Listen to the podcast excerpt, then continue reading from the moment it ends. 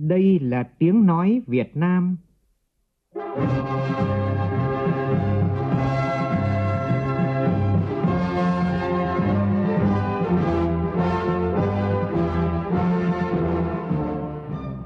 là tiếng nói Việt Nam, phát thanh từ Hà Nội, thủ đô nước Cộng hòa xã hội chủ nghĩa Việt Nam.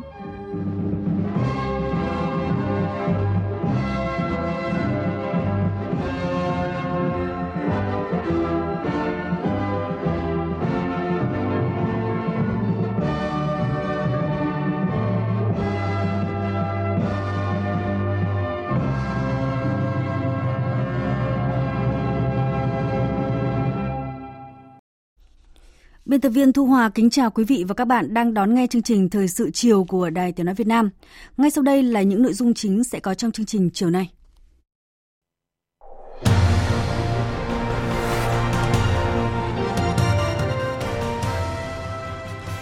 Thủ tướng Chính phủ Nguyễn Xuân Phúc quyết định công bố dịch viêm đường hô hấp cấp do chủng mới của virus corona, gọi tắt là nCoV gây ra. Theo thông tin mới nhất thì tình hình sức khỏe bệnh nhân nhiễm nCoV tại Khánh Hòa hiện đã ổn định và đã hết sốt. Trong khi tại Trung Quốc, dù số người nhiễm vẫn tăng nhưng đã có hơn 240 bệnh nhân được xuất viện. Thông tin khả quan về việc phát triển vaccine phòng ngừa, thuốc chữa trị và thiết bị chẩn đoán nhanh virus corona là hôm nay Nhật Bản thông báo đã cô lập thành công virus corona. Việt Nam đã hoàn thành trọng trách là Chủ tịch Hội đồng Bảo an Liên Hợp Quốc trong tháng 1 năm 2020. Sự điều hành của Việt Nam tại một trong những cơ quan quyền lực nhất thế giới với những đề xuất mới đã để lại ấn tượng đối với nhiều bạn bè quốc tế.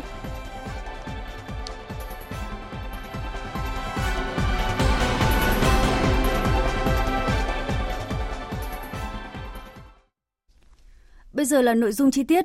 Hôm nay, Thủ tướng Chính phủ Nguyễn Xuân Phúc đã chính thức quyết định công bố dịch viêm đường hô hấp cấp do chủng mới của virus corona gây ra. Quyết định nêu rõ công bố dịch truyền nhiễm tại Việt Nam.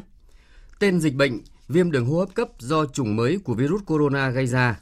Thời gian xảy ra dịch từ ngày 23 tháng 1 năm 2020, thời điểm xác định trường hợp đầu tiên mắc ca bệnh viêm đường hô hấp cấp do chủng mới của virus corona gây ra. Địa điểm và quy mô xảy ra dịch Khánh Hòa, Vĩnh Phúc, Thanh Hóa đã có 6 trường hợp mắc bệnh. Nguyên nhân do chủng mới của virus corona gây ra. Tính chất mức độ nguy hiểm của dịch bệnh truyền nhiễm nhóm A nguy cơ ở mức độ khẩn cấp toàn cầu, đường lây lây truyền qua đường hô hấp từ người sang người.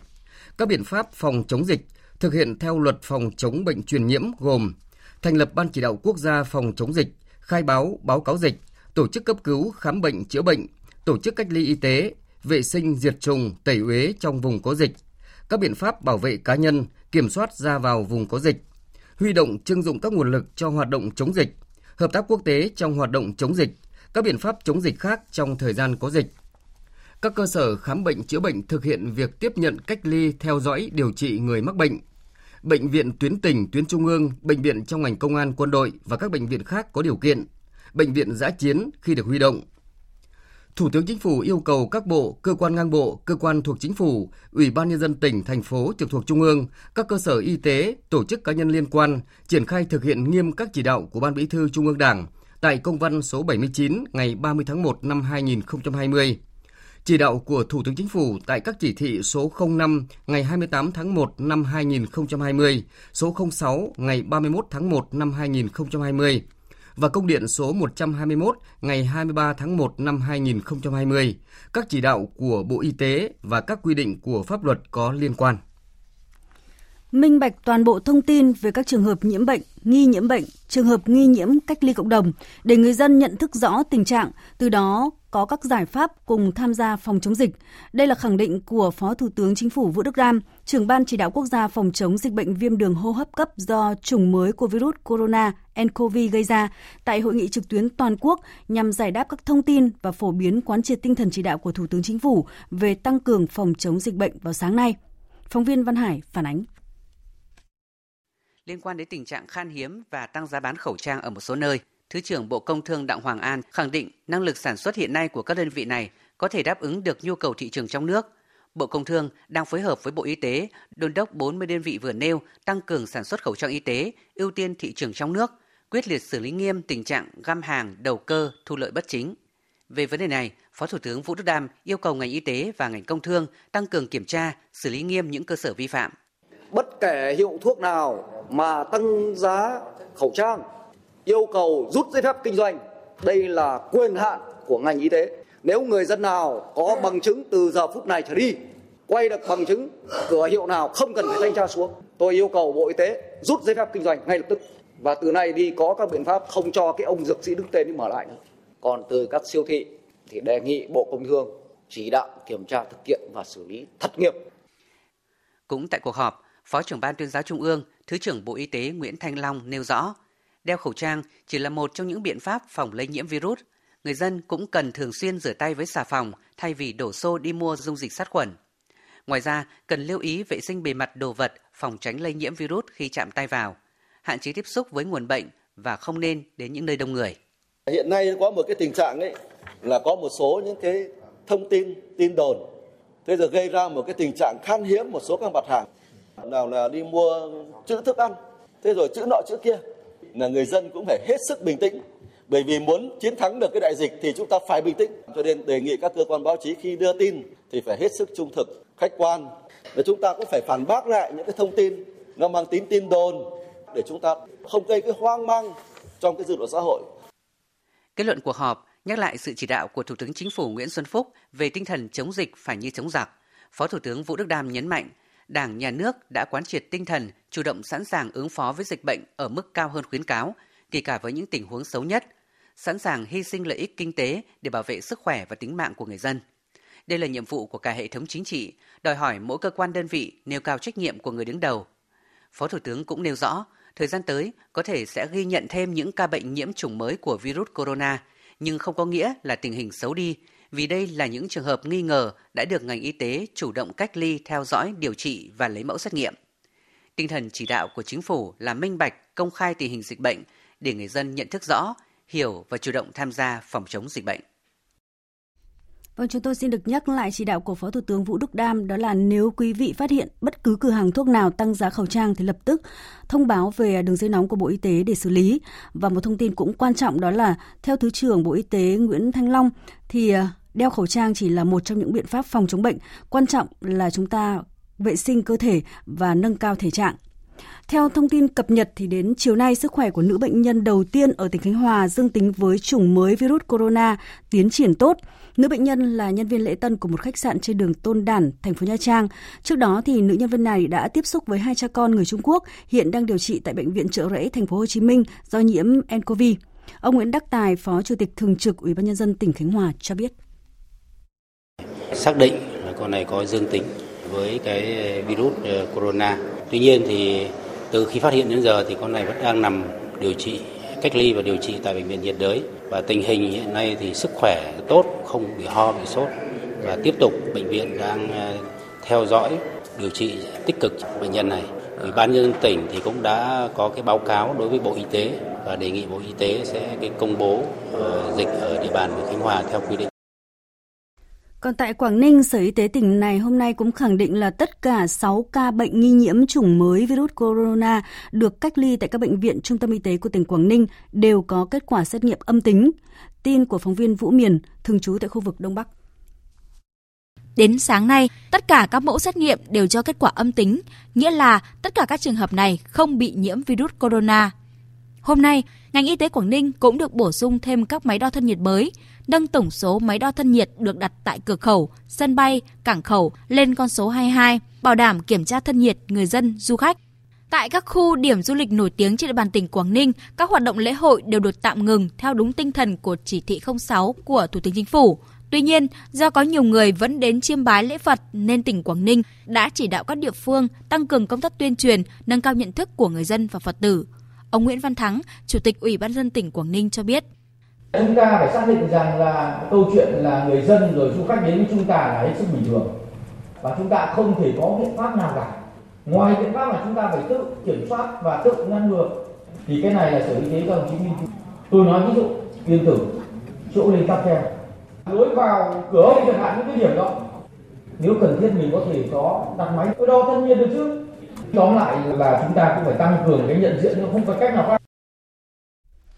Tỉnh Quảng Nam hiện cũng đang thực hiện cách ly một nữ du học sinh trở về từ Vũ Hán, Trung Quốc. Theo phóng viên Đài Tiếng Nói Việt Nam tại miền Trung, ngày 19 tháng 1 vừa qua, du học sinh này từ Vũ Hán chuyển về thành phố Nam Ninh, Trung Quốc, sau đó về Hà Nội, rồi từ Hà Nội về Đà Nẵng. Chiều ngày 31 tháng 1 vừa qua, bệnh nhân bị sốt, mệt mỏi, rát cổ nên chủ động nhập viện. Bác sĩ Nguyễn Văn Hai, Giám đốc Sở Y tế Quảng Nam cho biết, Bệnh viện Đa khoa Quảng Nam đang cách ly bệnh nhân và lấy mẫu xét nghiệm gửi vào Viện Pasteur Nha Trang. Bệnh nhân này thì hiện tại tình trạng ổn nhưng có yếu tố dịch tễ do đó phải được cách ly, theo dõi, lấy mẫu xét nghiệm đến khi mà xác định rõ là âm tính thì mới cho bệnh nhân xuất viện. Và tăng cường giám sát thì giám sát ở ngay tại các cơ sở khám chữa bệnh kể cả ở cộng đồng kể cả những du khách để mà phát hiện cái những trường hợp mà nghi ngờ để mà chúng ta có cái xử lý nhất định. Trường hợp phải cách ly là cách ly các địa phương trong cả nước hiện đang tăng cường các biện pháp kiểm soát dịch.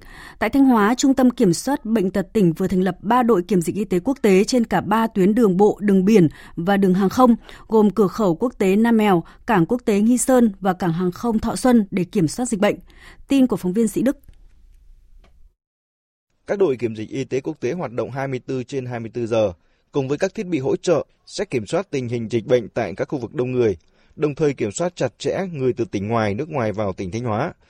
Từ đó chủ động phòng ngừa và ngăn chặn kịp thời dịch bệnh trước khi lây lan ra cộng đồng. Theo đó, hành khách khi qua cảng sẽ được đo thân nhiệt. Nếu đối tượng có nghi ngờ sẽ được ghi tờ khai để theo dõi và nếu có biểu hiện của bệnh sẽ được bố trí phương tiện vận chuyển về cơ sở y tế nơi gần nhất. Theo Sở Lao động Thương binh và Xã hội, tỉnh Thanh Hóa có khoảng 700 người Trung Quốc sẽ quay lại Thanh Hóa để làm việc sau kỳ nghỉ Tết Nguyên đán. Ông Trịnh Ngọc Dũng, Giám đốc Sở Lao động Thương binh và Xã hội tỉnh Thanh Hóa cho biết, đơn vị đang phối hợp với các công ty doanh nghiệp có người lao động Trung Quốc để nắm tình hình và có biện pháp ứng phó kịp thời.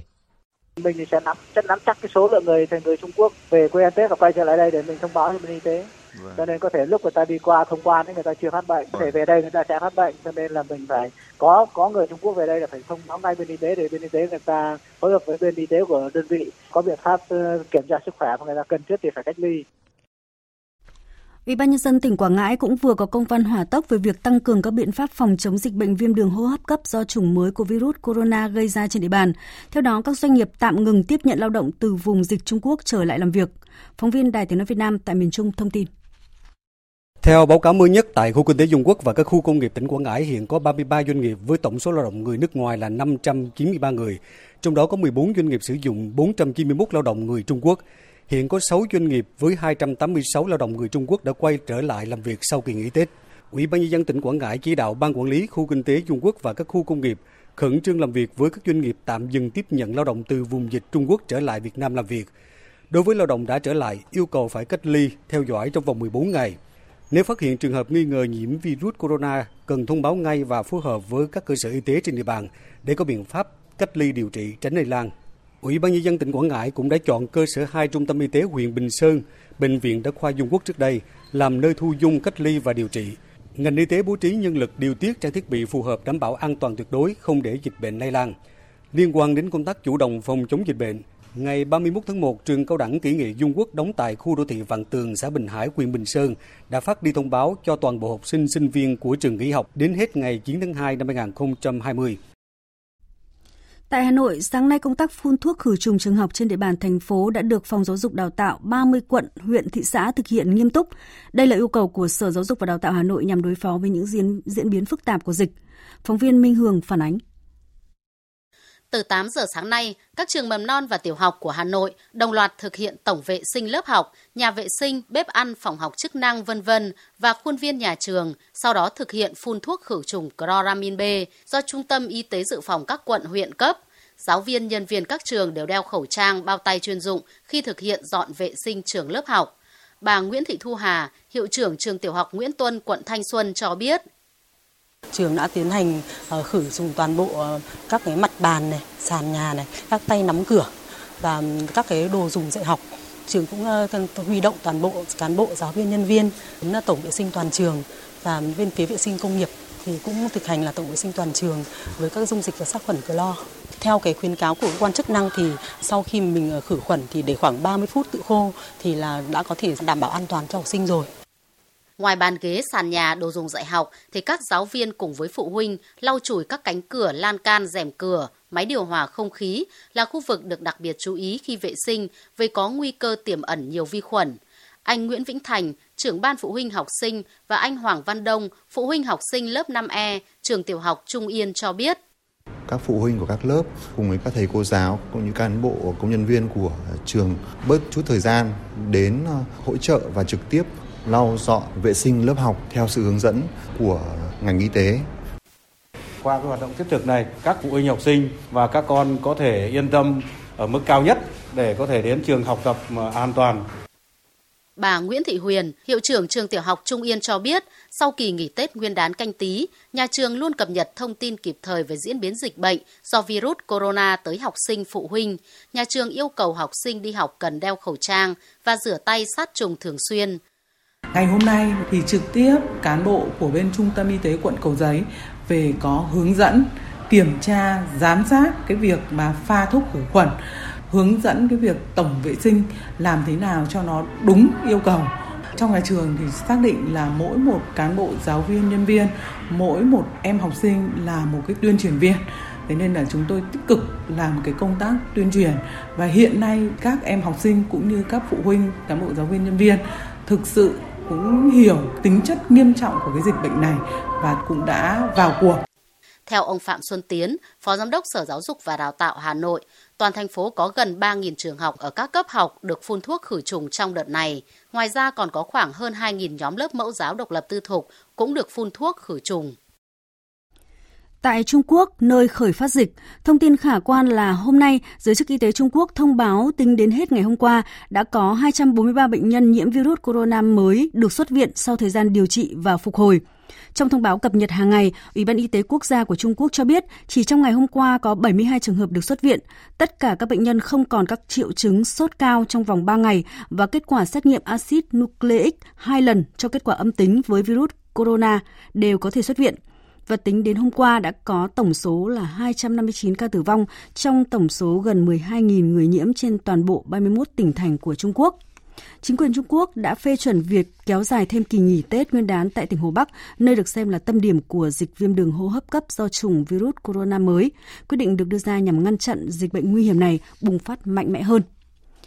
Trong khi đó, thì các nước châu Á cùng với Mỹ đã bắt đầu đóng cửa biên giới với khách du lịch đến từ Trung Quốc trong bối cảnh dịch viêm phổi do chủng virus corona mới tiếp tục lan rộng. Số người tử vong đã tăng lên 259 và đã lan đến 27 quốc gia và vùng lãnh thổ trên thế giới. Chính phủ Trung Quốc mới đây đã kêu gọi cộng đồng thế giới không nên quá hoảng loạn. Biên tập viên Thu Hoài tổng hợp thông tin. Chính phủ nhiều nước trong đó có Mỹ, Nhật Bản và Singapore đang áp dụng các biện pháp hạn chế chặt chẽ hơn với khách Trung Quốc trong nỗ lực ngăn chặn sự lây lan của dịch cúm do chủng virus corona mới. Bộ Y tế và con người Mỹ hôm qua đã thông báo áp dụng nhiều biện pháp đặc biệt để đóng cửa biên giới hay cách ly khách du lịch đến từ Trung Quốc, đặc biệt là tỉnh Hồ Bắc và thành phố Vũ Hán. Bộ trưởng Y tế và con người Mỹ ông Alex Azad tuyên bố. The president Tổng thống đã ký một tuyên bố, trong đó sử dụng thẩm quyền của mình được nêu trong đạo luật di trú và quốc tịch tạm thời, cấm nhập cảnh đối với các công dân nước ngoài có nguy cơ lây nhiễm chủng virus corona mới. Theo đó, công dân nước ngoài không phải là người thân trực hệ của công dân Mỹ và những người đã tới Trung Quốc trong vòng 14 ngày qua sẽ bị từ chối nhập cảnh vào Mỹ trong thời gian này. Trước Mỹ, Nhật Bản, Singapore và Mông Cổ đã đưa ra lệnh cấm đi lại với Trung Quốc. Theo thông báo từ văn phòng Thủ tướng Nhật Bản Shinzo Abe, nước này sẽ cấm nhập cảnh với những người không mang quốc tịch Nhật Bản gần đây đã đến tỉnh Hồ Bắc, Trung Quốc.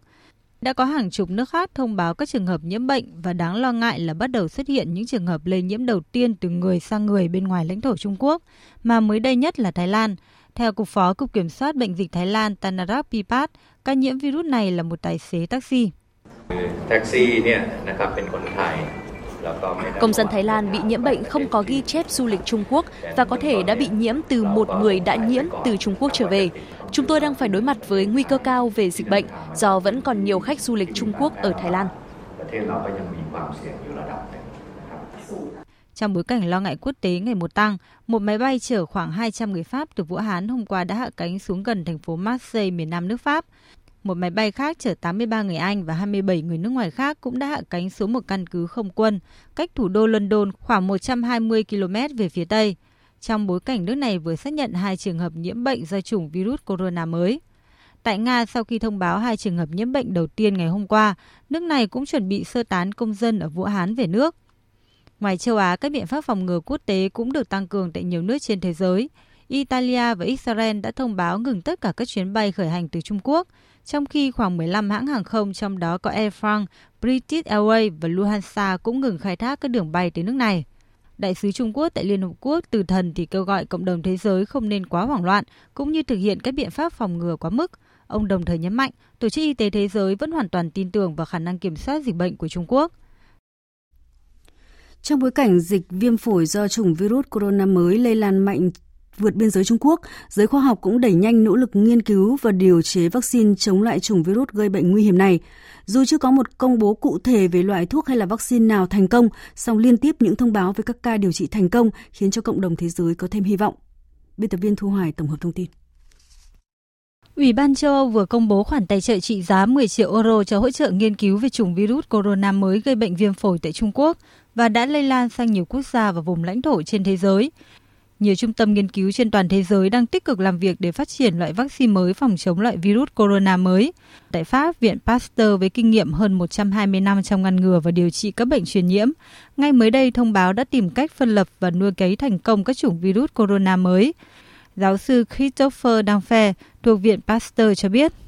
Donc nous avons mis en place euh, maintenant il y a une dizaine ngày de trước, jours chúng tôi đã triển khai một nhóm công tác về chủng virus corona mới với mục đích điều phối các hoạt động nghiên cứu được thực hiện tại Viện Pasteur về chủng virus mới này để cung cấp cho bệnh nhân các chiến lược chuẩn đoán, phòng ngừa, nghiên cứu vaccine hoặc điều trị nhanh nhất có thể. Chúng tôi đang nghĩ đến việc phát triển vaccine, sử dụng các nền tảng vaccine đã được thử nghiệm và phát triển dựa trên vaccine phòng chống sởi. Trước đó, nhóm nghiên cứu tại Australia đã tái tạo thành công virus corona gây ra dịch viêm phổi đang hoành hành, tạo ra bước đột phá trong cuộc chạy đua chế tạo vaccine. Giới chức y tế Trung Quốc hôm nay thông báo chỉ trong ngày hôm qua đã có 72 trường hợp được xuất viện, nâng tổng số bệnh nhân nhiễm virus corona mới được xuất viện sau thời gian điều trị và phục hồi lên 243. Theo chuyên gia hàng đầu về các bệnh truyền nhiễm tại Trung Quốc Lý Lan Quyên, trong lúc này việc quan trọng nhất là tìm kiếm và kiểm soát nguồn lây nhiễm và đối với trường hợp dịch bệnh do chủng virus corona hiện nay thì việc sử dụng dữ liệu lớn Big Data là cần thiết. Đây là thời đại của dữ liệu lớn, tình hình bây giờ khác với sát trước đây. Trước đây, mọi người không biết hướng di chuyển của các dòng người. Bây giờ điều này là dễ dàng hơn nhiều. Để kiểm soát dịch bệnh, điều quan trọng nhất là tìm ra những người đã bị nhiễm và cách ly họ. Bởi dù không có triệu chứng, song bệnh vẫn có thể lây lan. Điều này là rất nguy hiểm. Tôi hoàn toàn ủng hộ việc sử dụng dữ liệu lớn để tiến hành điều tra dịch tễ học và kiểm soát nguồn lây nhiễm. Trong một thông tin mới nhất, Viện Nghiên cứu các bệnh truyền nhiễm quốc gia Nhật Bản vừa nuôi cấy và cô lập thành công chủng virus corona mới gây bệnh viêm phổi cấp từ một bệnh nhân nhiễm virus này. Theo Viện Nghiên cứu các bệnh truyền nhiễm quốc gia Nhật Bản, chuỗi gen của chủng virus đã được cô lập trùng khớp tới 99,9% với chuỗi gen của virus corona mà chính phủ Trung Quốc đã công bố. Trong virus đã được cô lập này, không có bất cứ sự biến đổi nào về gen có thể dẫn tới sự lây nhiễm hay là độc tính cao hơn. Với thành công này, Viện Nghiên cứu các bệnh truyền nhiễm quốc gia Nhật Bản sẽ bắt đầu quá trình phát triển vaccine phòng ngừa, thuốc chữa trị và thiết bị chẩn đoán nhanh virus corona.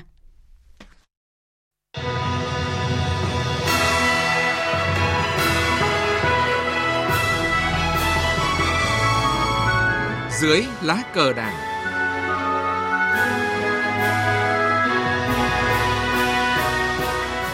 Dưới lá cờ đảng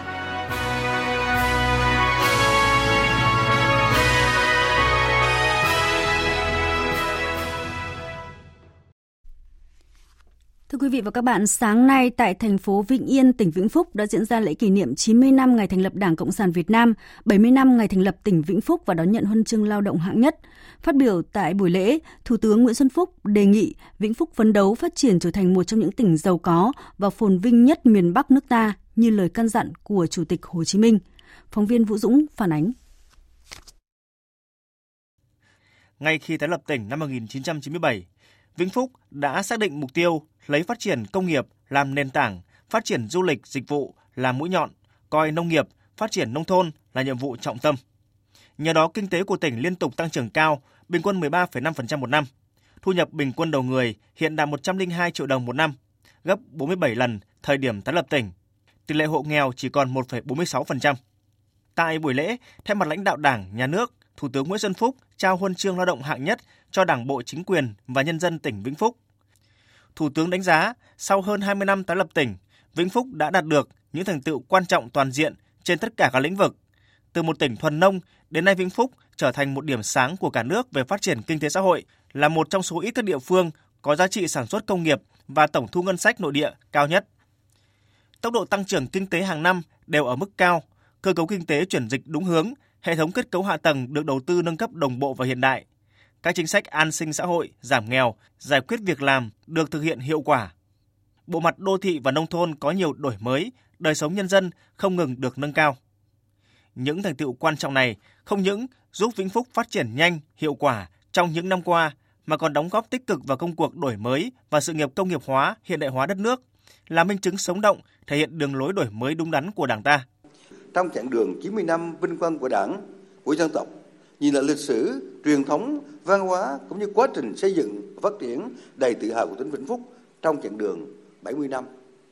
Những giá trị lịch sử và truyền thống đó là động lực mạnh mẽ để chúng ta không ngừng khơi dậy lòng yêu nước, nồng nàn, tinh thần đoàn kết, kiên cường, bất khuất trong chiến đấu, cần cù, sáng tạo, giúp nhau tiến bộ trong lao động sản xuất của người dân Vĩnh Phúc. Đồng thời, đó cũng là nền tảng, niềm tin, động lực và khát vọng quyết tâm thực hiện thắng lợi nghị quyết đại hội lần thứ 12 của Đảng, nghị quyết đại hội đảng bộ tỉnh Vĩnh Phúc lần thứ 16, phấn đấu đưa quê hương Vĩnh Phúc thân yêu trở thành trung tâm công nghiệp, du lịch của vùng và cả nước ta.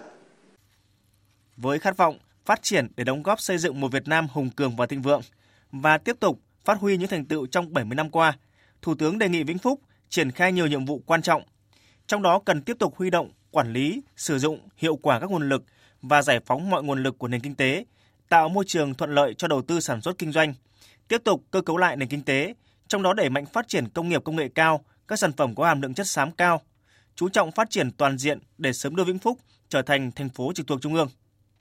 Thủ tướng cũng yêu cầu tỉnh thực hiện nghiêm túc, hiệu quả nghị quyết Trung ương 4 khóa 12 về tăng cường xây dựng chỉnh đốn Đảng gắn với thực hiện chỉ thị số 05 của Bộ Chính trị và các quy định nêu cương. coi đây là nhiệm vụ trọng tâm thường xuyên của cấp ủy tổ chức Đảng. Đặc biệt, Đảng bộ tỉnh cần tập trung lãnh đạo, chỉ đạo công tác chuẩn bị và tổ chức tốt Đại hội Đảng bộ các cấp nhiệm kỳ 2020-2025 tiến tới Đại hội toàn quốc lần thứ 13 của Đảng. Chặng đường phía trước của chúng ta sẽ còn nhiều khó khăn thách thức nhưng cũng có không ít thời cơ vận hội cho phát triển. Tôi tin tưởng rằng bề dày lịch sử vẽ vang 90 năm của Đảng Cộng sản Việt Nam và truyền thống 70 năm xây dựng phát triển quê hương Vĩnh Phúc sẽ là nguồn sức mạnh và động lực tinh thần to lớn để đảng bộ, chính quyền và nhân dân tỉnh Vĩnh Phúc chung sức, đồng lòng, phấn đấu thực hiện thắng lợi các mục tiêu, nhiệm vụ đề ra, góp phần xứng đáng vào sự nghiệp đổi mới, xây dựng và bảo vệ Tổ quốc, đưa tỉnh Vĩnh Phúc trở thành một trong tỉnh giàu có và phồn vinh nhất miền Bắc nước ta như lời can dặn của Chủ tịch Hồ Chí Minh khi người về thăm tỉnh năm 1963. Trước mắt, Thủ tướng yêu cầu tỉnh Vĩnh Phúc cần làm tốt công tác phòng chống dịch virus corona, không để ảnh hưởng đến sức khỏe, tính mạng của nhân dân. Trước đó trong sáng nay, tại thành phố Vĩnh Yên, Thủ tướng Nguyễn Xuân Phúc đã dự và phát động Tết trồng cây đời đời nhớ ơn Bác Hồ, dự lễ khánh thành khu công nghiệp và khu nhà ở cho công nhân tại Vĩnh Phúc. Sáng nay, Thành ủy, Hội đồng nhân dân, Ủy ban nhân dân và Ủy ban Mặt trận Tổ quốc Việt Nam thành phố Hồ Chí Minh tổ chức họp mặt kỷ niệm 90 năm ngày thành lập Đảng Cộng sản Việt Nam và trao tặng huy hiệu 75 năm, 70 năm và 65 năm tuổi Đảng cho nhiều cán bộ lão thành cách mạng. Tham dự có Ủy viên Bộ Chính trị, Bí thư Thành ủy Thành phố Hồ Chí Minh Nguyễn Thị Nhân, nguyên Phó Chủ tịch nước Trương Mỹ Hoa, lãnh đạo các sở ban ngành, các đồng chí lãnh lão thành cách mạng cùng đông đảo các tầng lớp nhân dân thành phố. Tin của phóng viên thường trú tại Thành phố Hồ Chí Minh. Kỷ niệm 90 năm mùa xuân của Đảng, Đảng bộ thành phố Hồ Chí Minh cũng tự hào với những đảng viên kiên trung, sáng tạo, chiến đấu và trưởng thành dưới lá cờ vẽ vang của Đảng. Sài Gòn chợ lớn gia định là nơi Chủ tịch Hồ Chí Minh bắt đầu hành trình tìm đường cứu nước và là thành phố được vinh dự mang tên người. Bí thư Thành ủy Thành phố Hồ Chí Minh Nguyễn Thiện Nhân cho rằng, trong 90 năm qua, dù có nhiều khuyết điểm nhưng với tinh thần cầu thị, Đảng bộ thành phố luôn lắng nghe, tiếp thu ý kiến nhân dân, chú trọng xây dựng đảng bộ trong sạch vững mạnh, đi đầu trong ứng dụng khoa học công nghệ để phát triển mạnh mẽ hơn về mọi mặt, xứng đáng với danh hiệu thành phố anh hùng. Bí thư Thành ủy Thành phố Hồ Chí Minh Nguyễn Thiện Nhân nhấn mạnh: Ôn lại truyền thống vẻ vang của Đảng Đảng bộ nhân dân thành phố Hồ Chí Minh luôn nhận rõ trách nhiệm của mình. Từ thực tiễn thành phố có thể rút ra những bài học để vận dụng vào quá trình phát triển của thành phố, hết lòng chăm lo đời sống của nhân dân, xây dựng khối đại đoàn kết toàn dân tộc, đổi mới tư duy, mạnh dạn đột phá, tạo điều kiện cho những sáng kiến, giải pháp mới của nhân dân trở thành nguồn lực mới cho phát triển thành phố. Thưa quý vị và các bạn, năm nay kỷ niệm 90 năm ngày thành lập Đảng Cộng sản Việt Nam, năm diễn ra Đại hội Đảng các cấp tiến tới Đại hội Đảng toàn quốc lần thứ 13. Hiện nay công cuộc xây dựng chỉnh đốn Đảng đang được Đảng ta tiến hành một cách mạnh mẽ và quyết liệt. Nhiều cán bộ đảng viên có vi phạm, kể cả cán bộ cấp cao, người còn đương chức hay là đã về hưu có sai phạm đã bị xử lý kỷ luật. Điều này thể hiện quyết tâm chính trị của Đảng trong việc làm trong sạch hàng ngũ của Đảng, nhất là cán bộ lãnh đạo quản lý, trong số những cán bộ địa phương bị xử lý trong năm qua, đáng chú ý là quyết định của Ban Bí thư Trung ương Đảng kỷ luật cảnh cáo đối với Ban Thường vụ tỉnh ủy Khánh Hòa hai nhiệm kỳ là nhiệm kỳ 2010, 2015 và 2015-2020. Cùng với đó là cách chức chủ tịch, phó chủ tịch Ủy ban nhân dân tỉnh, hàng loạt cán bộ lãnh đạo cũng bị xử lý kỷ luật nghiêm khắc. Sai phạm đã được chỉ rõ, cán bộ đã nhận kỷ luật nhưng khắc phục và lấp những lỗ hổng tạo ra sai phạm như thế nào mới là điều quan trọng và cần phải làm ngay. Phóng viên Thái Bình, thường trú tại khu vực miền Trung đề cập nội dung này. Qua kiểm tra gần 1.000 dự án, Ủy ban Kiểm tra Trung ương đã chỉ ra hàng loạt vi phạm của lãnh đạo tỉnh Khánh Hòa từ năm 2010 đến nay. Trong đó, 47 dự án Ủy ban Nhân dân tỉnh phê duyệt chủ trương vượt thẩm quyền. Ủy ban Nhân dân tỉnh đã ban hành 289 văn bản có nội dung vi phạm. Ban Thường vụ tỉnh ủy Khánh Hòa có vi phạm khi không xem xét cho chủ trương 29 dự án, để Bí thư tỉnh ủy Lê Thanh Quang trực tiếp ký một văn bản cho chủ trương đối với một dự án vượt thẩm quyền, trái quy định, chưa thảo luận và bằng bạc trong tập thể. Ông Phạm Văn Chi, nguyên chủ tịch Ủy ban nhân dân tỉnh Khánh Hòa cho rằng Ban Thường vụ tỉnh ủy đã vi phạm nghiêm trọng nguyên tắc tập trung dân chủ, thiếu trách nhiệm, buông lỏng lãnh đạo, chỉ đạo, thiếu kiểm tra, giám sát để xảy ra rất nhiều vi phạm, khuyết điểm kéo dài. Vai trò thường vụ lại càng quan trọng. Mỗi đảng viên đều có cái ý thức phải sai phải phản đối phải đúng phải ủng hộ. Phải có cái chính kiến bởi vì khi mình ngồi đảng mình đã thề rồi xây dựng đảng xây dựng chính quyền nhà nước.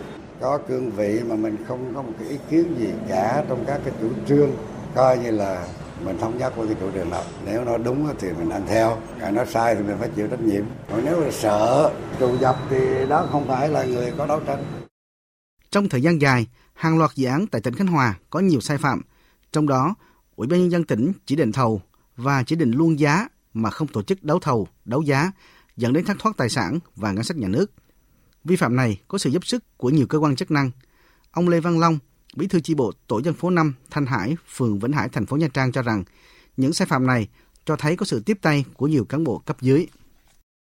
Các dự án này xảy ra là cán bộ cấp sở ở đây là những cái sở nó liên quan là đều mắc hết. Các ông ấy phải viết tờ trình thì ông chủ tịch mới kỹ chứ chứ còn tự nhiên ông chủ tịch kỹ đâu. Sẽ vướng mắc nhiều không? Cho nên là cái móng của dân đó là làm sao những người nào cán bộ đảng viên mà trong sạch ấy, thì nên đưa vào còn cán bộ nào mà đã sai phạm thì là cấp ủy mới là không nên đưa vào sau khi có kết luận của Ủy ban Kiểm tra Trung ương, tỉnh Khánh Hòa thành lập các ban chỉ đạo tập trung tháo gỡ các khó khăn vướng mắt Ban Thường vụ tỉnh ủy, Thường trực Hội đồng dân tỉnh cùng chia sẻ trách nhiệm vượt qua mọi khó khăn trở ngại trước mắt. Đối với những dự án mà đoàn kiểm tra chỉ ra có thất thoát tài sản, các bên có liên quan sẽ tính toán để thu hồi nộp ngân sách nhà nước. Ông Nguyễn Tấn Tuân, Phó Bí thư Thường trực tỉnh ủy, Chủ tịch Hội đồng dân tỉnh Khánh Hòa cho biết, tỉnh ủy sẽ tiếp tục xem xét trách nhiệm, xử lý kỷ luật nghiêm các tập thể cá nhân theo đúng quy định pháp luật. Đều có cái hướng khắc phục, còn có cái thời gian. Bây giờ trách nhiệm của um, ban thường vụ tỉnh ủy hai nhiệm kỳ cũng như là nhiệm kỳ hiện tại phải thể hiện một cái tinh thần cầu thị nhận lấy thiếu sót và có cái hướng khắc phục còn bản thân các đồng chí trong thường vụ cũng như trong ban cán sự đảng ủy ban thì phải chịu trách nhiệm với cái hình thức xử lý kỷ luật mà ban bí thư cũng như ủy ban kiểm tra đã công bố. Chương trình Thời sự chiều sẽ tiếp tục với các tin đáng chú ý khác. Thiếu tướng Nguyễn Hoài Phương, Phó Tư lệnh Bộ đội Biên phòng cho biết, Bộ đội Biên phòng Việt Nam đã phối hợp với các lực lượng chức năng phía Campuchia truy tìm đối tượng Lê Quốc Tuấn, kẻ đã nổ súng trên địa bàn huyện Củ Chi, thành phố Hồ Chí Minh, khiến cho 5 người thương vong. Tin của phóng viên Vinh Quang. Lực lượng biên phòng các tỉnh như Tây Ninh, Long An, Bình Phước, Đắk Nông đã có nhận định đánh giá, truyền thông tin hình ảnh nhận dạng từ lệnh truy nã của công an thành phố Hồ Chí Minh. các đồn trạm biên phòng đã tăng cường quân số, tăng tuần tra để truy bắt nghi can. Riêng Tây Ninh có 15 đồn, 16 trạm đều tăng cường quân ra biên giới để truy tìm. Bộ Tư lệnh Biên phòng Việt Nam cũng phối hợp với Công an Quốc gia, Bộ Tư lệnh Hiến binh Quân đội Hoàng gia Campuchia triển khai thêm lực lượng, siết chặt an ninh, trật tự dọc tuyến biên giới hai nước để phối hợp truy tìm hung thủ. À, hiện nay là trên tuyến biên giới là cả cái lực lượng của mình và cả lực lượng của bạn, đặc biệt là ở những cái nơi mà đường mòn lối mở hai bên, những cái nơi đi mà cái kiểm tra kiểm soát của mình nó không thường xuyên bởi vì ở đó nó không có trạm, nó không có có vị trí đóng quân. Bên phía Campuchia là hỗ trợ cho chúng ta rất là tốt. Hôm nay, cơ quan cảnh sát điều tra công an thành phố Thủ Dầu Một, tỉnh Bình Dương đã ra lệnh giữ người trong trường hợp khẩn cấp, lệnh bắt người bị giữ trong trường hợp khẩn cấp và ra quyết định tạm giữ đối với Nguyễn Thị Thanh Thúy, sinh năm 1989, cư trú ở ấp Phú Trung, xã Phú Chánh, thị xã Tân Uyên, tỉnh Bình Dương về hành vi hành hạ con, quy định tại Điều 185 Bộ Luật Hình sự năm 2015, sửa đổi bổ sung năm 2017. Theo Công an thành phố Thủ Dầu Một, sáng ngày 2 Tết canh tí vừa qua, Thúy đã có hành động bạo hành đối với con trai đẻ mới 3 tuổi. Qua xác minh, trước đó vào năm 2016, đối tượng Thúy cũng từng bị công an phường Hòa Phú xử phạt hành chính về hành vi bạo lực gia đình khi đánh con gái ruột. Hiện cơ quan cảnh sát điều tra công an Thủ Dầu Một tiếp tục củng cố tài liệu chứng cứ để khởi tố điều tra xử lý nghiêm Nguyễn Thị Thanh Thúy theo quy định của pháp luật. Hàng nghìn hecta lúa ở Trà Vinh đang có nguy cơ mất trắng do hạn mặn. Chỉ tính riêng hai huyện Cầu Ngang và Trà Cú, theo thống kê ban đầu đã có trên 5.000 hộ dân bị thiệt hại hơn 3.500 hecta lúa đông xuân, trong đó có khoảng hơn 900 hecta bị thiệt hại trên 70% và hơn 1.200 hecta bị thiệt hại từ 30 đến 70% diện tích, nguy cơ mất trắng hoàn toàn. Vụ đông xuân 2019-2020, tỉnh Trà Vinh có kế hoạch xuống giống 66.000 hecta. Nhưng trước nhận định của Viện Khoa học Thủy lợi miền Nam về tình hình hạn mặn mùa khô này, Sở Nông nghiệp và Phát triển Nông thôn tỉnh Trà Vinh đã khuyến cáo nông dân trong tỉnh ngưng triệt để xuống giống lúa vụ đông xuân kể từ ngày 12 tháng 12 năm 2019. Nhưng nông dân vẫn bất chấp khuyến cáo, đến nay đã xuống giống hơn 58.220 ha. Theo dự báo của ngành nông nghiệp tỉnh, vụ lúa đông xuân này, toàn tỉnh sẽ có hơn 34.000 ha bị ảnh hưởng khô hạn, thiếu nước. Tổng cục trưởng Tổng cục Thủy lợi Bộ Nông nghiệp Phát triển Nông thôn vừa có công điện gửi Giám đốc Sở Nông nghiệp Phát triển Nông thôn các tỉnh, thành phố gồm Phú Thọ, Vĩnh Phúc, Bắc Ninh, Hải Dương, Hưng Yên, Hà Nội, Hà Nam, Hải Phòng, Thái Bình, Nam Định, Ninh Bình, Giám đốc các công ty khai thác công trình thủy lợi Bắc Đuống, Bắc Hưng Hải, Sông Nhuệ, Bắc Nam Hà về việc chuẩn bị lấy nước đợt 2 gieo cấy vụ lúa đông xuân 2019-2020 khu vực Trung Du và Đồng bằng Bắc Bộ. Trên cơ sở cân đối nhu cầu và khả năng lấy nước của các khu vực có nhu cầu lấy nước từ dòng chảy bổ sung từ các hồ chứa thủy điện và đảm bảo tiết kiệm nguồn nước, Bộ Nông nghiệp Phát triển Nông thôn đã có thông báo điều chỉnh lịch lấy nước đợt 2 phục vụ gieo cấy vụ đông xuân 2019-2020 khu vực Trung Du và Đồng bằng Bắc Bộ. Theo đó, giữ nguyên thời gian lấy nước tổng cộng là 8 ngày, từ ngày mùng 5 tháng 2 đến ngày mùng 10 tháng 2. Tiếp ngay sau đây sẽ là những thông tin về thời tiết.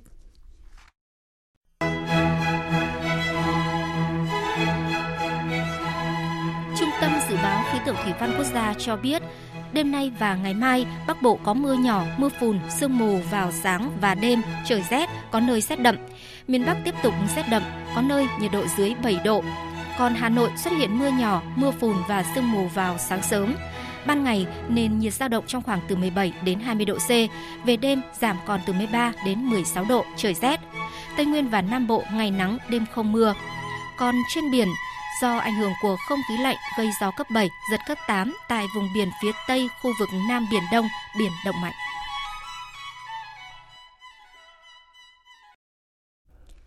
Mời quý vị và các bạn nghe tiếp chương trình Thời sự chiều nay của Đài Tiếng Nói Việt Nam. Việt Nam đã hoàn thành tháng Chủ tịch Hội đồng Bảo an Liên Hợp Quốc trong tháng 1 năm 2020.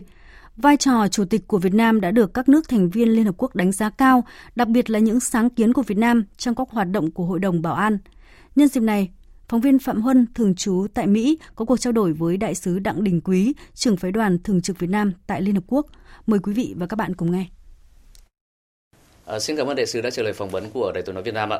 À, xin đại sứ chia sẻ về những cái hoạt động của Việt Nam trong cái tháng làm uh, chủ tịch hội đồng bảo an, đặc biệt là những cái điểm nhấn trong cái tháng này cũng như là những cái đề xuất mới của Việt Nam ạ. Trong tháng chúng ta làm chủ tịch chúng ta có hai cái đề xuất riêng của mình. Một là tổ chức cái thảo luận mở của hội đồng bảo an về nâng cao vai trò của hiến trương Liên Hợp Quốc trong bảo vệ hòa bình an ninh quốc tế. Và cái đề xuất thứ hai của chúng ta là tổ chức một cái cuộc à, thảo luận về cái hợp tác giữa Liên Hợp Quốc và các tổ chức khu vực và tiểu khu vực mà lấy ASEAN là một cái hình mẫu cụ thể. Thì hai cái sự kiện đó là sự kiện mà rất thành công, nhất là cái sự kiện mà thảo luận mở về hiến trương Liên Hợp Quốc với số người tham gia đông nhất từ xưa đến nay. Và hai là nội dung nó cũng mang tính thực chất nhất từ xưa đến nay. Nó đáp ứng được một cái khát vọng của phần lớn các nước thành viên của Liên Hợp Quốc về cái tầm quan trọng của hiến trương, một cái đòi hỏi và tất cả các nước phải hành xử theo những cái điều quy định trong hiến trương trong cái bối cảnh bây giờ.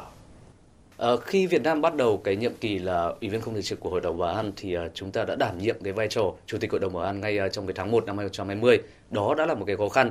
Và trong cái tháng 1 này thì cũng đã diễn ra rất là nhiều cái sự kiện nóng trên thế giới với những cái vấn đề phát sinh rất là nhiều. Vậy Việt Nam đã xử lý như thế nào để có thể vượt qua những cái khó khăn đó để hoàn thành cái trọng trách của mình ạ? Khi có những vấn đề phát sinh xảy ra thì đầu tiên là anh phải định hình được cái nhận định của mình về vấn đề đó. Sau đó là định hình ra được một cái chiến lược xử lý vấn đề đó với tư cách là chủ tịch hội đồng bảo an như thế nào. Thế thì nó khác với lại chủ tịch các loại tổ chức khác, chủ tịch hội đồng bảo an thì giống như là một cái người điều phối mà tạo ra được cái sự tin cậy của tất cả các nước thành viên trong cái cái cái hội đồng bảo an. Thế thì cái việc của chúng ta làm trong tháng vừa qua mà tương đối thành công là là mình tìm ra được những cái điểm chung và mình hiểu được những cái điểm mà nó còn khác biệt cho các thành viên và đưa ra được những cách làm để thúc đẩy họ, để thu hẹp những cái điều khác biệt đó và cuối cùng thì đạt được những cái mẫu số chung trong quan điểm của họ để đi đến cái cái quan điểm, đến những quyết định của đồng Bảo an nó kịp thời để giải quyết những vấn đề nảy sinh đó. À, vâng thưa đại sứ sau cái tháng mà chúng ta à, đảm nhiệm cái vai trò chủ tịch hội đồng bảo an thì à, chúng ta đã rút ra được những cái kinh nghiệm gì để à, trong năm tới à, vào tháng tư thì chúng ta lại tiếp tục đảm nhận à, cái vai trò này được tốt hơn cũng như là tiếp tục đóng góp trên cái à, cương vị là à, ủy viên không thường trực của hội đồng bảo an ạ. Tôi nghĩ rằng là có ba cái điều thôi. Cái điều thứ nhất là phải nắm chắc cái chỉ đạo của nhà cái điều thứ hai nữa là phải phản ứng linh hoạt và kịp thời và cái điều thứ ba ấy là phải lắng nghe tất cả các nước trong thành viên đồng bảo an và tạo ra được một cái sự tin tưởng và hợp tác của tất cả mọi người trong đồng an thì mới xử lý được. Tháng vừa qua thì lúc đầu chúng tôi cứ tưởng có khoảng độ hơn 20 phiên họp thôi, nhưng cuối cùng nó thành khoảng độ hơn 30 phiên họp. Mà cái khó nhất là cái phần tăng thêm, cái phần tăng thêm đó là cái phần mà mình không có chuẩn bị trước. Thế thì quay lại câu chuyện là làm thế nào để xử lý những vấn đề tăng thêm đó. Thì mình phải chuẩn bị trước, mình phải nắm vững chỉ đạo của nhà, rồi đồng thời mình phải xử lý tại chỗ mà có những lúc phải quyết đoán để cho công việc nó mới chạy và quan trọng nhất là câu chuyện mà mình có cái sự ủng hộ của tất cả các nước trong thành viên hội đồng bảo an. Vâng, xin trân trọng cảm ơn đại sứ. Thưa quý vị, sự điều hành của Việt Nam tại một trong những cơ quan quyền lực nhất thế giới với những đề xuất mới đã để lại ấn tượng đối với nhiều bạn bè quốc tế. Phóng viên Đài Tiếng nói Việt Nam thường trú tại Mỹ ghi nhận. Nhiều ý kiến cho rằng Việt Nam đã xây dựng chương trình nghị sự hợp lý và xử lý linh hoạt các vấn đề phức tạp nảy sinh. Đại sứ Mark Pestin, đại diện thường trực của Bỉ ở Liên Hợp Quốc, nước sẽ thay Việt Nam giữ chức vụ Chủ tịch Hội đồng Bảo an trong tháng 2 chia sẻ. Well, I, I think you know Vietnam did a very good presidency. Tôi cho rằng Việt Nam đã hoàn thành rất tốt tháng chủ tịch của mình. Có một số điểm nhấn trong các hoạt động của Việt Nam như việc tổ chức thảo luận mở về hiến trương Liên Hợp Quốc kỷ niệm 75 năm hiến trương. Tôi cho rằng những hoạt động này đã thành công khi có rất nhiều nước tham gia phát biểu. Tôi cho rằng Việt Nam đã hoàn thành nhiệm vụ Chủ tịch Hội đồng Bảo an. Xin chúc mừng các bạn. And you know, I think Vietnam really did a very good job as president. So uh, I have to say congratulations. Đại sứ Anne Wewen, phó đại diện thường trực của Pháp, đại diện cho nhóm P5 tại Hội đồng Bảo an, cũng chúc mừng Việt Nam khi đã hoàn thành tốt vai trò của mình, mặc dù tháng 1 là tháng diễn ra nhiều sự kiện nóng trên thế giới. As we are entering a new decade uh, that is witnessing a lot of uh, major shifts uh, Chúng ta đang bước vào một thế kỷ mới với nhiều thay đổi ở mức độ quốc tế. Tháng 1 là tháng rất bận rộn, nhưng Việt Nam đã hoàn thành tháng chủ tịch của mình một cách khéo léo và hiệu quả. Hội đồng Bảo an đã thông qua nhiều nghị quyết quan trọng ảnh hưởng tới cuộc sống của hàng triệu người trên thế giới. Dưới sự điều hành của Việt Nam, chúng tôi cũng đã có nhiều cuộc thảo luận và nỗ lực xuống thang căng thẳng ở Trung Đông, cụ thể là Libya. Tôi xin chúc mừng họ vì những hoạt động rất hiệu quả đã thực hiện. Đúng 6 giờ sáng nay theo giờ Việt Nam, Anh chính thức rút khỏi các thể chế của Liên minh châu Âu tại Strasbourg và Bruxelles. Nếu như Thủ tướng Anh Boris Johnson gọi đây là khoảnh khắc của sự đổi mới, thì Liên minh châu Âu cũng quyết tâm sang trang Brexit để tiến tới giai đoạn tiếp theo, đó là những cuộc đàm phán về các mối quan hệ tương lai tới Anh. Dự kiến chỉ diễn ra trong vẻn vẹn 11 tháng, song giai đoạn này được dự báo cũng không kém phần sóng gió so với những cuộc đàm phán chia tay trong suốt 3 năm rưỡi qua. Biên tập viên Thu Hoài tổng hợp thông tin. Sau 47 năm chung nhà, lá cờ của nước Anh đã được kéo xuống khỏi tòa nhà của Hội đồng châu Âu ở Bruxelles lúc 18 giờ 30 phút giờ GMT, tức 1 giờ 30 phút sáng nay giờ Việt Nam, và sau đó 2 tiếng rưỡi là tại tòa nhà của Nghị viện châu Âu ở Strasbourg và Ủy ban châu Âu ở Bruxelles. Chủ tịch Ủy ban châu Âu Ursula von der Leyen cho biết Liên minh châu Âu muốn thiết lập một mối quan hệ đối tác tốt nhất có thể với Anh. We want to have Chúng tôi muốn có mối quan hệ tốt nhất có thể với Vương quốc Anh, nhưng nó sẽ không bao giờ có thể được như khi còn là một thành viên. Kinh nghiệm đã dạy chúng ta rằng sức mạnh không nằm trong sự tách biệt mà là trong chính liên minh của chúng ta. Không nơi nào khác trên thế giới, bạn có thể tìm thấy 27 quốc gia gồm 440 triệu người, nói 24 ngôn ngữ khác nhau, dựa vào nhau, làm việc cùng nhau và sống cùng với nhau như Liên minh châu Âu. Sau Brexit chính trị, có hiệu lực lúc 6 giờ sáng nay theo giờ Việt Nam, Giai đoạn chuyển tiếp kéo dài từ cuối năm 2020 cũng chính thức bắt đầu. Trong thời gian này, Anh và Liên minh châu Âu sẽ đàm phán về mối quan hệ tương lai, đặc biệt là về thương mại. Chịu trách nhiệm dẫn dắt các cuộc đàm phán về phía Liên minh châu Âu, ông Michel Barnier dự kiến đầu tuần tới sẽ công bố những ưu tiên và phương thức hoạt động của giai đoạn thứ hai này. Ce départ est un choc sự ra đi này là một cú sốc, đó là một hồi chuông cảnh báo mang tính lịch sử sẽ vang vọng ở mỗi quốc gia, được cả châu Âu lắng nghe và khiến chúng ta phải suy nghĩ. Bởi đây là lần đầu tiên sau 70 năm, một quốc gia rời khỏi Liên minh châu Âu. Các nhà lãnh đạo Liên minh châu Âu nhiều lần nhấn mạnh, việc tiếp cận với thị trường chung với khoảng 440 triệu người tiêu dùng sẽ được tính toán dựa trên mức độ tôn trọng các quy định của Anh. Thủ tướng Đức Angela Merkel nhấn mạnh. Điều cần thiết bây giờ là các cuộc đàm phán chuyên sâu, một lần nữa sẽ được Ủy ban châu Âu, đặc biệt là ông Michel Barnier dẫn dắt. Chúng ta là một khối thống nhất và vì thế cần có một cách tiếp cận thống nhất đối với Vương quốc Anh. Những cuộc đàm phán này chắc chắn sẽ không dễ dàng. Tại thời khắc mà Thủ tướng Anh Boris Johnson gọi là hoàng hôn thời đại này, thì nhiều người Anh bày tỏ sự vui mừng, trong khi một số người khác thể hiện sự lo ngại về tương lai phía trước. Biên tập viên Anh Tuấn tổng hợp. Những người ủng hộ Brexit hy vọng sự độc lập báo trước những cải cách kinh tế và dân chủ sẽ định hình lại Vương quốc Anh, đưa nước Anh vượt lên các đối thủ châu Âu mà họ nói là đang bị xiềng xích trong đồng euro đang yếu dần. Ông John Ford, một người dân Anh, nói. Tôi rất vui, tôi nghĩ rằng bây giờ là lúc mọi người cùng nhau đưa đất nước tiến lên. Cho dù là ai, đảng phái nào thì chúng ta cũng đều là người Anh. Trước đây chúng ta đã chia rẽ, giờ thì chúng ta cần đoàn kết trở lại. Trong khi đó, những người phản đối tin rằng Brexit sẽ khiến nền kinh tế và vai trò của Anh trên toàn cầu bị suy yếu. Roger Olsen, một công dân Anh, nói. Tôi nghĩ hôm nay là một ngày rất buồn, một thảm họa một điều hoàn toàn sai lầm. Bạn biết đấy, mọi người có ý kiến khác nhau và chúng ta cần phải tôn trọng kết quả cuộc trưng cầu ý dân. Nhưng tôi nghĩ rằng thời gian sẽ chứng minh rằng điều đó là hoàn toàn sai lầm. Trên khắp EU, mọi người tạm biệt Anh với nỗi buồn hoặc hy vọng sẽ có sự trở lại. Một người dân Pháp nói.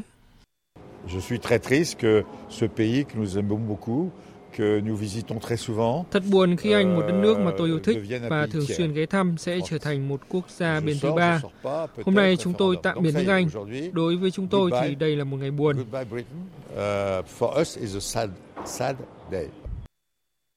Tuy nhiên, cũng có một số người dân ủng hộ đối với Brexit, đặc biệt là tại Hy Lạp và Ba Lan. Một thông tin cũng đáng chú ý đó là Thượng viện Mỹ đã bỏ phiếu thông qua nghị quyết về việc không cần thêm nhân chứng và tài liệu cho phiên xét xử Tổng thống Donald Trump. Tin của phóng viên Đài tiếng nói Việt Nam thường trú tại Mỹ. Với kết quả 51 phiếu thuận và 49 phiếu chống, Thượng viện Mỹ đã thông qua nghị quyết về việc không cần thêm nhân chứng và tài liệu cho việc xét xử Tổng thống Trump. Lãnh đạo đa số tại Thượng viện Mick McConnell cho biết, đa số các thượng nghị sĩ cho rằng các nhân chứng hiện tại và hơn 28.000 trang tài liệu làm chứng cứ là đủ để đánh giá về những lời cáo buộc của Hạ viện cũng như kết thúc phiên tòa luận tội Tổng thống Trump. Thượng viện Mỹ sẽ tiếp tục nhóm họp vào thứ hai tuần sau, bỏ qua phiên thảo luận sáng thứ Bảy theo các quy định luận tội. Trong một diễn biến khác, chính quyền Tổng thống Donald Trump đã áp đặt ờ, các giới hạn đi lại đối với 6 quốc gia với mục đích ngăn cản việc nhập cư trái phép vào Mỹ. Các lệnh cấm sẽ có hiệu lực từ ngày 21 tháng 2 này. Theo tuyên bố của Tổng thống Trump, công dân các nước Nigeria, Eritrea, Myanmar và Kyrgyzstan sẽ không được phép xin visa nhập cảnh vào Mỹ. Trong khi đó, công dân các nước Sudan và Tanzania sẽ bị cấm tham gia chương trình sổ số visa, chương trình cấp thẻ cư trú ngẫu nhiên cho khoảng 50.000 người nhập cư hàng năm vào Mỹ. Chương trình thời sự chiều nay sẽ tiếp nối với trang tin thể thao.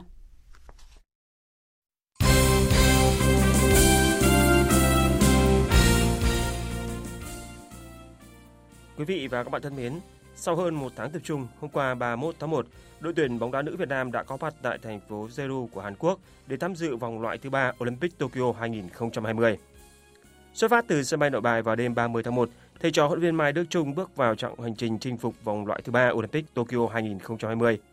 Đầu giờ chiều qua, đội tuyển nữ đã về khách sạn, đội cũng đã có buổi tập nhẹ ở đây lúc 17 giờ chiều cùng ngày. Huấn viên Mai Đức Trung cho biết, khách sạn ở đảo Zero rất tốt, nhiệt độ bên này khoảng 6 độ C, rất lạnh nhưng toàn đội đã chuẩn bị đầy đủ quần áo ấm. Trước đợt nghỉ Tết Nguyên đán, huấn luyện viên trưởng Mai Đức Trung cũng đã công bố danh sách các vận động viên sẽ sang Hàn Quốc và năm cầu thủ chia tay đội là Nguyễn Thị Liễu, Nguyễn Thị Trúc Hương, Cù Thị Huỳnh Như, Đinh Thị Thùy Dung, Trần Thị Ngọc Anh. Sau một thời gian được bác sĩ theo dõi và điều trị chấn thương tái phát, trung vệ Trương Thị Kiều cũng đã xin chủ động ở lại tiếp tục phục hồi. Như vậy, danh sách đội tuyển nữ Việt Nam tham dự vòng loại thứ ba Olympic Tokyo 2020 chỉ còn 19 vận động viên. Tại vòng loại thứ ba Olympic, đội tuyển nữ Việt Nam có thuận lợi nhất định khi đối thủ là Cộng hòa Dân chủ Nhân dân Triều Tiên tuyên bố không tham dự giải vào phút chót, khiến cho cục diện bảng A chỉ còn 3 đội là Hàn Quốc, Myanmar và Việt Nam. Đánh giá về cơ hội của tuyển nữ Việt Nam, huấn luyện viên Mai Đức Trung tỏ ra rất thận trọng. Ở khu vực châu Á này chúng ta có hai bảng và lấy chỉ lấy có ba đội thôi. Đấy, và gặp những cái đội mà ở châu Á, ví dụ như Hàn Quốc hoặc là Úc hoặc là Trung Quốc thì rõ ràng là chúng ta chưa thể với được.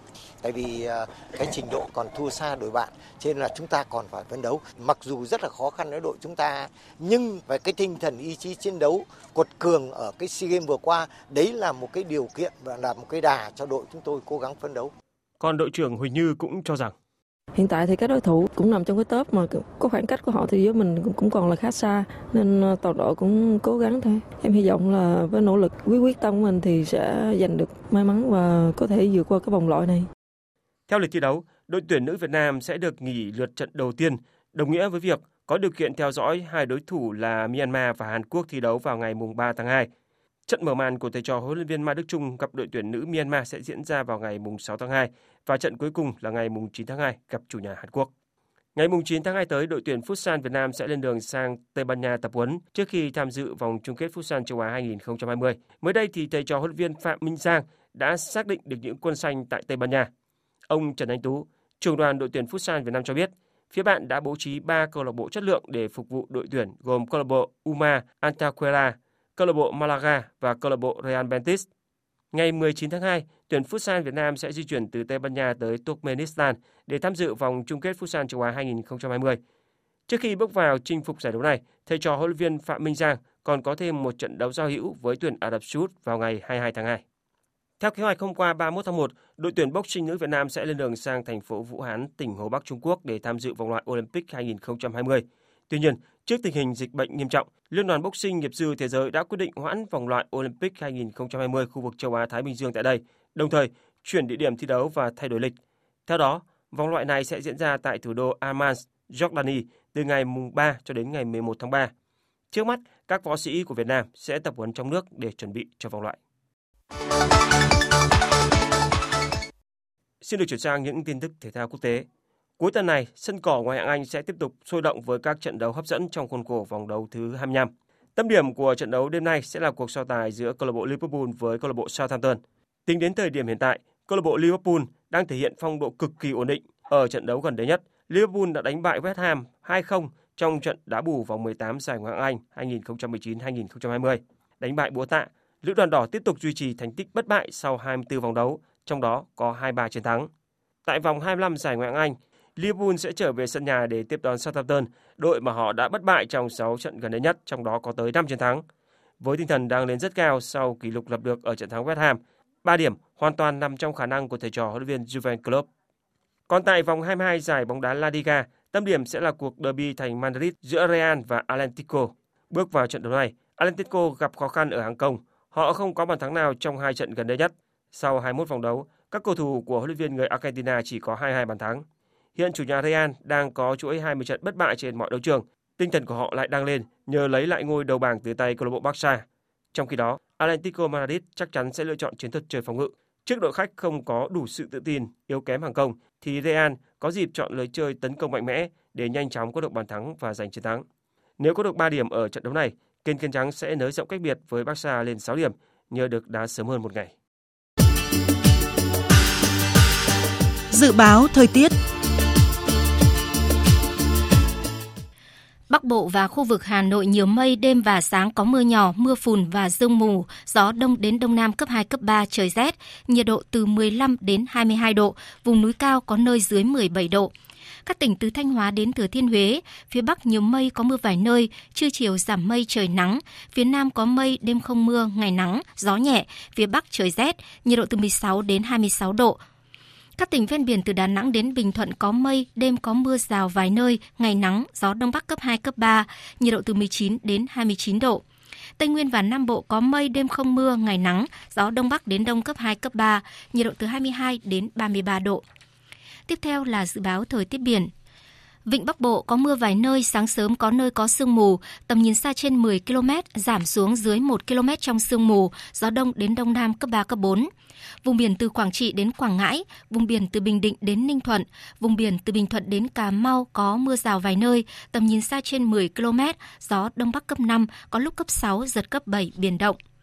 Vùng biển từ Cà Mau đến Kiên Giang không mưa, tầm nhìn xa trên 10 km, gió đông bắc đến đông cấp 3, cấp 4 khu vực Biển Đông, khu vực quần đảo Hoàng Sa thuộc thành phố Đà Nẵng, Trường Sa, tỉnh Khánh Hòa và Vịnh Thái Lan có mưa vài nơi, tầm nhìn xa trên 10 km, gió Đông Bắc cấp 4, cấp 5.